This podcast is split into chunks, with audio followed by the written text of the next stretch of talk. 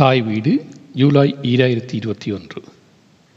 கனவில் நினையாத ஆக்கம் வல்லிபுரம் சுவந்தன் அம்மா ஜெயந்தன் என்ற அறிவு உங்களுக்கு தெரியுமா அம்மா? சி என்றவரின் உச்சியிலிருந்து வழுவி கீழே விழுவது போலவும் விழுந்து அப்படியே மண்டை பிடித்து சிதறுவது போலவும் உணர்ந்தேன். சிந்து வந்தேனிடம் அப்படி கேட்டபோது. உடல் பதற்றத்தில் நடுங்கி தொடங்கியது. வியர்வை பெருக்கெடுக்க நாக்கு வறண்டு உலர்ந்து போய் பேச்சு விடாமல் அடைத்துக்கொள்ள தலை சுட்டத் தொடங்கியது. அம்மா அம்மாய் என்ன ஆச்சு உங்களுக்கு? நீங்கள் ஓகேயா சிந்துவின் ஒழுக்களில் நான் விழித்து கொண்டேன். அம்மா என்னம்மா செய்து உங்களுக்கு? ஏன் நீங்கள் ஒரு மாதிரி ஆகிட்டீங்க? அவளிடம் எப்படி அதை சொல்வது. ஜேந்தன் என்கிற அந்த பெயரை கேட்டாலே நான் இப்படியாகி விடுகின்றேனே. கடவுளே எனக்கு ஒன்றும் இல்லை சிந்து. சாடியா தலை சுத்தா கிடக்கு. கொஞ்ச நேரம் படத்தில் எழும்பிட்டு நின்றா எல்லாமே சரியாகிடும் இல்லை அம்மா உங்களோட சிம்சம்ஸை பார்த்தா நல்லதாக தெரியல. எதுக்கும் கொஞ்சம் இருங்கோ நான் உங்களோட பல்ஸையும் ப்ரெஷரையும் இருக்க செக் பண்ணிட்டு விடுகிறேன். எனது நாடி துடிப்பையும் இரத்த அழுத்தத்தையும் பரிசோதித்து விட்டு ப்ரெஷர் கொஞ்சம் கூடவே தான் இருக்குது உங்களுக்கும் இப்போ நாற்பத்தஞ்சு வயசாகுது. இனி எல்லாத்துலேயும் கவனமாக இருக்கணும் அம்மா. எதுக்கு நீங்கள் இப்போ வடிவாக ரெஸ்ட் எடுங்கோ? நான் ஏழு மண்டா நாளைக்கு எங்களோட ஃபேமிலி டாக்டரோட கதைச்சு பிளட் செக்கப்புக்கு ஒழுங்கு பண்ணுறேன் நேற்று போல் இருக்கிறது சிந்து கை குழந்தையாய் என்னிடம் தவழ்ந்தது. அதற்குள் அவள் இவ்வளவு வளர்ந்து விட்டாள். அப்படியே அச்சு அசலாக அவள் என்னை மாதிரியே இருப்பது வியக்க வைக்கிறது. இனி அவளுக்கும் காலாகாலத்தில் செய்ய வேண்டிய கடமைகளை செய்தாக வேண்டும். அதையும் செய்துவிட்டேன் என்றால் அதன்பின் சாவதென்றாலும் நான் நிம்மதியாக சித்து போகலாம். என்னை விட்டால் அவளுக்கென்று யாருமே இல்லை. இந்த தாதி வேலையால் அவளும் பாவம் கொரோனா தொடங்கின காலத்திலிருந்து ஓய்வளிச்சல் இல்லாமல் ஆஸ்பத்திரிக்கும் வீட்டுக்கும் அலைந்து கொண்டிருக்கிறாள். எதற்காக இன்றைக்கு என்னிடம் வந்து ஏந்தன் என்று யாரையும் தெரியுமா என்று கேட்கிறாள். கடவுளே ஒருவேளை ஆஸ்பத்திரியில் யாரும்? ஓ மை காட் இப்போ ஜூலை மாதம் வந்ததை மறந்தே போனேன். பெரியம்மாவும் அவன் குடும்பமும் செத்து போய் இருபத்தஞ்சி வருஷமாக போகுது. அநியாயப்படுவார். அந்த புக்காராவில் வந்து குண்டு போட்டு நவாலி சேர்ச்சுக்குள்ளே அடைக்கலமாக இருந்த அப்பாவி மக்களை அநியாயமாக சாக்காட்டினாங்களே. நானும் பேசாமல் அதுக்குள்ளேயே இருந்து செத்து தெளிச்சிருந்தா இன்றைக்கு எனக்கு இந்த நிலை வந்திருக்காது. ஜூலை ஆயிரத்தி தொள்ளாயிரத்தி தொண்ணூற்றி ஐந்து. யாயும் நியாயும் யாராகியரோ எந்தையும் நுந்தையும் அம்முறை கேளீர். யானும் நீயும் எவ்வளி அறிதும் செம்புல பெயநீர் போல் அன்புடை நெஞ்சம் தாம் கலந்தனவே. குறுந்தொகை நாற்பது. அடுத்த மாதம் மெய்யல் சோதனை. நான் சோதனையை பற்றி அதிகம் கவலைப்படவும் இல்லை நேரம் ஒதுக்கி வினைகட்டு படிக்கவும் இல்லை வீட்டில் நான் மட்டுமே தனித்திருந்தேன். சாப்பிடுவதற்கும் நித்திரை கொள்வதற்கும் பெரியம்மாவின் வீடு பக்கத்தில் இருந்தது அம்மா கொழும்பிலிருந்து இன்னும் இரு கிழமைகளில் வந்து விடுவதாக அங்கிருந்து வந்த ஒருவரிடம் கடிதம் கொடுத்து விட்டிருந்தார். பாஸ் நடைமுறை காரணமாக அம்மாவுடன் என்னால் கொழும்புக்கு செல்ல முடியவில்லை. கனடாவிற்கு செல்வதற்கான விசா கிடைத்ததும் அம்மா மீண்டும் வந்து என்னை அழைத்துச் செல்வதாய் ஏற்பாடாகி இருந்தது. பிணை வைப்பதற்கும் பெரியம்மா தெரிந்தவர் ஒருவருடன் கதைத்து ஒழுங்குபடுத்தி இருந்தார். இன்னும் இரண்டு அல்லது மூன்று கிழமைகளில் கொழும்பு சென்று அடுத்த கிழமையே அண்ணாவின் ஸ்பான்சரில் கனடாவுக்கு சென்று விடுவேன் என்பதில் எனக்கு சற்றேனும் சந்தேகம் இருக்கவில்லை. எனவே வரவிருக்கும் சோதனையை பற்றிய கவலைகள் எனது நண்பர்களைப் போல் என்னிடம் கொஞ்சமும் இருக்கவில்லை. நினைப்பதெல்லாம் நடந்துவிட்டால் தெய்வம் ஏதுமில்லை அல்லவா? ஜூலை மாதத்தின் தொடக்க வாரத்தில் பலாலி படைத்தளத்திலிருந்து ஸ்ரீலங்கா படையினர் முன்னறிப்பாதல் என்னும் பெயரிலான படை நடவடிக்கையை தொடங்கியிருந்தனர். படியல் ஆமியை அசைய விட மாட்டாங்கள் என்று இயக்கம் மீதிருந்த அசைக்க முடியாத நம்பிக்கையில் நாங்கள் இருந்ததால் அந்த நடவடிக்கையை பற்றி இலங்கை வானில் வந்த செய்தியை நாங்கள் பெரிதாக அழட்டிக் கொள்ளவில்லை. அது வளமை போன்று இலங்கை வானொலியின் கோயபல்ஸ் பிரச்சாரம் என்றே எண்ணியிருந்தோம். வளமைக்கு மாறாக இராணுவம் அதிவேகமாக ஊர்களுக்குள் ஊடுருவி இடங்களை கைப்பற்றி கொண்டே வர ஒன்பதாம் தேதி என்று அதிகாலை பெரியம்மா வீட்டிலிருந்து நான் அவர்களுடனேயே இடம்பெயர்ந்து நவாலி சென்ட் பீட்டர்ஸ் தேவாலயத்தில் தஞ்சமடைந்தேன். அங்கே சென்ற பின்னர் தான் எனது அடையாள அட்டையையும் கனடா செல்வதற்கு தேவையான ஏனைய ஆவணங்களையும் வீட்டிலேயே விட்டுவிட்டு வந்திருப்பது உரைத்தது. மீண்டும் வீட்டுக்கு சென்று அதை எடுத்து வருவதற்கு உதவிக்கு வரும்படி பெரியம்மாவிடம் கேட்டபோது அவர் என்னை கடுமையாக கோபித்து கொண்டார். நான் அன்று காலை முழுதும் அழுது கொண்டே இருந்தேன். அதைக் கண்டு அங்கே இருந்த அண்ணா ஒருவர் என்னிடம் வந்து காரணத்தை கேட்டார். சொன்னதும் தானும் என்னுடன் துணைக்கு வருவதாக கூறினார்.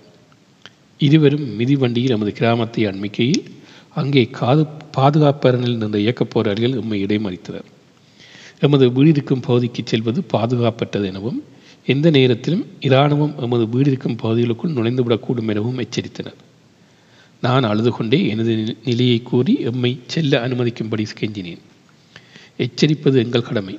அதை மீறி நாங் நீங்கள் சென்றால் எங்கள் பாதுகாப்பிற்கு தாங்கள் பொறுப்பில்லை என்று கூறினார்கள். அதை கேட்டதும் என்னுடன் வந்திருந்த அண்ணா திரும்பி போவோம் என்றார். நான் அழுது கொண்டே என்னுடன் துணைக்கு வரும்படி இறங்கினேன் அரை மனதுடன் மிதிவண்டியை நிறுத்திவிட்டு நடந்து செல்வோம் என்றார். நாங்கள் நடந்து சென்று எமது வீட்டினை அடைந்தோம். எனது ஆவணங்களை எடுத்துக்கொண்டு வெளியே வரும்போது புக்காராவினதும் கெரியினதும் இரைச்சல்கள் எமது தலைக்கு மேலால் கேட்டன. திடீரென ஹெலியிலிருந்து ஃபிஃப்டி கழிவுனால் சுட ஆரம்பித்தது அதன் சத்தத்தில் இருந்து தெரிந்தது. எங்கள் வீட்டின் சில ஓடுகள் உடைந்து நொறுங்கி கீழே விழுந்தன. வீட்டினுள் இருப்பது ஆபத்து என்பதால் உடனேயே வெளியேறி அருகில் இருந்த பதுங்குகுழிக்குள் தஞ்சமானோம். எங்கோ தூரத்தில் புக்காராவின் பல குண்டுகள் அடுத்தடுத்து வீழ்ந்து படிக்கும் சத்தங்களும் கெளியிலிருந்து ஏவப்படும் ரொக்கெட் குண்டுகளும் நாமிருந்த பத் குண்டுகளுக்கும் நாமிருந்த பதுங்குகுழி அதிர்ந்து கொண்டிருந்தது. சற்று நேரத்தில் நமது பதுங்குகுழியினை சுற்றி பலர் நடந்து செல்ல ஓசையினை கேட்கக்கூடியதாக இருந்தது. இருவரும் பயத்தில் உறைந்து போய்விட்டோம். நல்ல வழியாக யாரும் பதுங்குகுழியினை எட்டி பார்க்கவில்லை. அன்றைய இரவு பதுங்குகுழிக்குள்ளேயே கழிந்தது. பசியும் தாகமும் நம்மை வாட்டின. என்னுடன் வந்து மாட்டப்பட்டிருக்கும் அந்த அண்ணாவை பார்க்க எனக்குள் குற்ற உணர்ச்சியும் பெருக்கெடுக்க தொடங்கியது. அன்றைய இரவில் பயத்தில் இருவருமே எதுவுமே பேசவில்லை. அடுத்த நாள் காலையில் அந்த அண்ணா மெதுவாக வெளியே எட்டு பார்த்து யார் இல்லை என்பதை உறுதிப்படுத்திக் கொள்ள ஏதாவது குடிக்கலாம் என்கிற எண்ணத்தில் வீட்டிற்குள் சென்றோம். குசினிக்குள் இருந்த தண்ணீரை குடித்துவிட்டு பானைக்குள் குறைந்த முட்டை மாவையும் தின்று பசியாறிவிட்டு வீட்டை விட்டு வெளியேறலாம் என நினைக்கையில் எமது ஒழுங்கைக்குள்ளால் உரிமையவாறே இராணுவ கவச வாகனங்கள் செல்வதை பார்த்ததும் நமக்கு ஐந்தும் கெட்டு அறிவும் கெட்டுவிட்டது. வீட்டினுள் இருந்தால் வெளியே தெரிந்துவிடும் என்பதால் முட்டை மாவையும் தண்ணீரையும் எடுத்துக்கொண்டு மறைவாக மீண்டும் பதுங்குடியை அடைந்தோம்.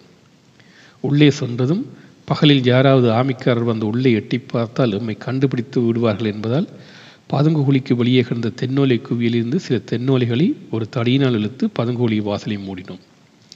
நாம் செய்தது எவ்வளவு பெரிய தவறு என்பது சிறிது நேரத்திலேயே தெரிய வந்தது.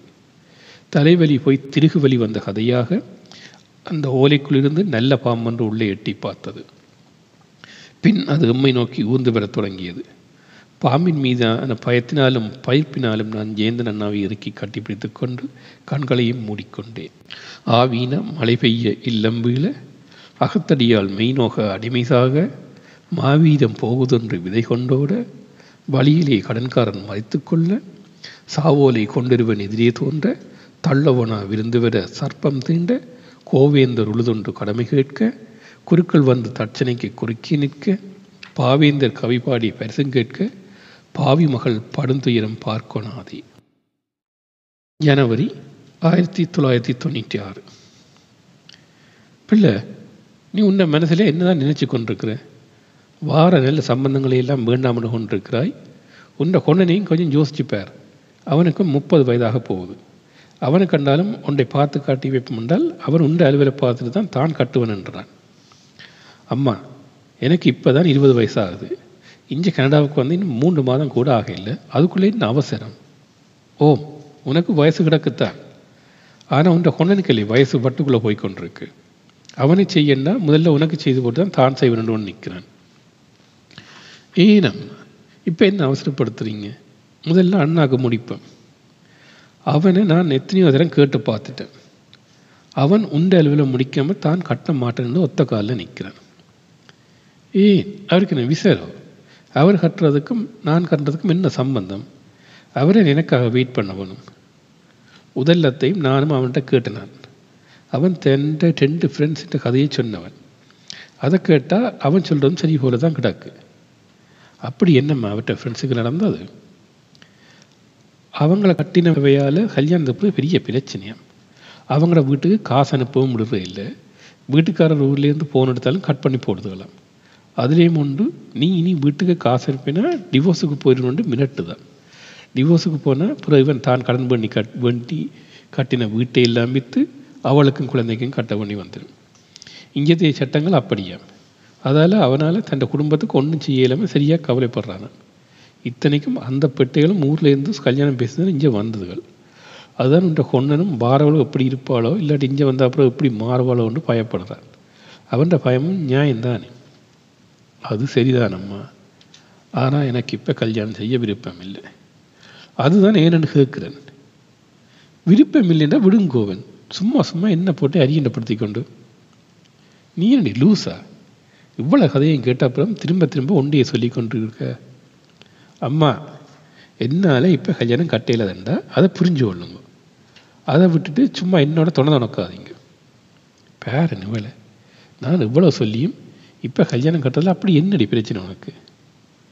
அப்பமண்டா புட்டு காட்டுறதில்ல. வெங்காயம் தெரியாதவனுக்கு அவர் ஒருத்தன் என்னத்தை காட்டினானா? அப்படி இருக்கடி உண்ட கதை. வேண்டாமண்டா ஏன் வேண்டாமன்றதுக்கான காரணத்தை அது சொல்ல. வேண்டாம்னா வேண்டாம் தான். உங்களை கையெடுத்து கும்பிட்றேன் தயவு செய்து இதுக்கு மேலே என்னட்டு ஒன்றும் கேட்காதீங்கம்மா. ஏனடி அப்போ யாரே நீ லவ் பண்ணுறிய ஏடா இப்போ நான் என்ன கேட்டுட்டு இப்போ நீ இப்படி முட்டை கண்ணீர் வடிக்கிற? நீ ஒன்றுக்கும் பயப்பட தேவையில்லை. ஆள் யாருன்னு சொல்லு. அவன் வீட்டுக்காரோட கதைச்சு அவனுக்கு ஒன்று கட்டி வைக்கிறேன். இதுக்கு போய் அழுது கொண்டு கொன்னம் பெறட்டும். அவனை டீட்டெயில்ஸை கொடுத்தா அவனே எல்லாத்தையும் செய்வான். ப்ளீஸ் அம்மா என்கிட்ட ஒன்றும் கேட்காதீங்க.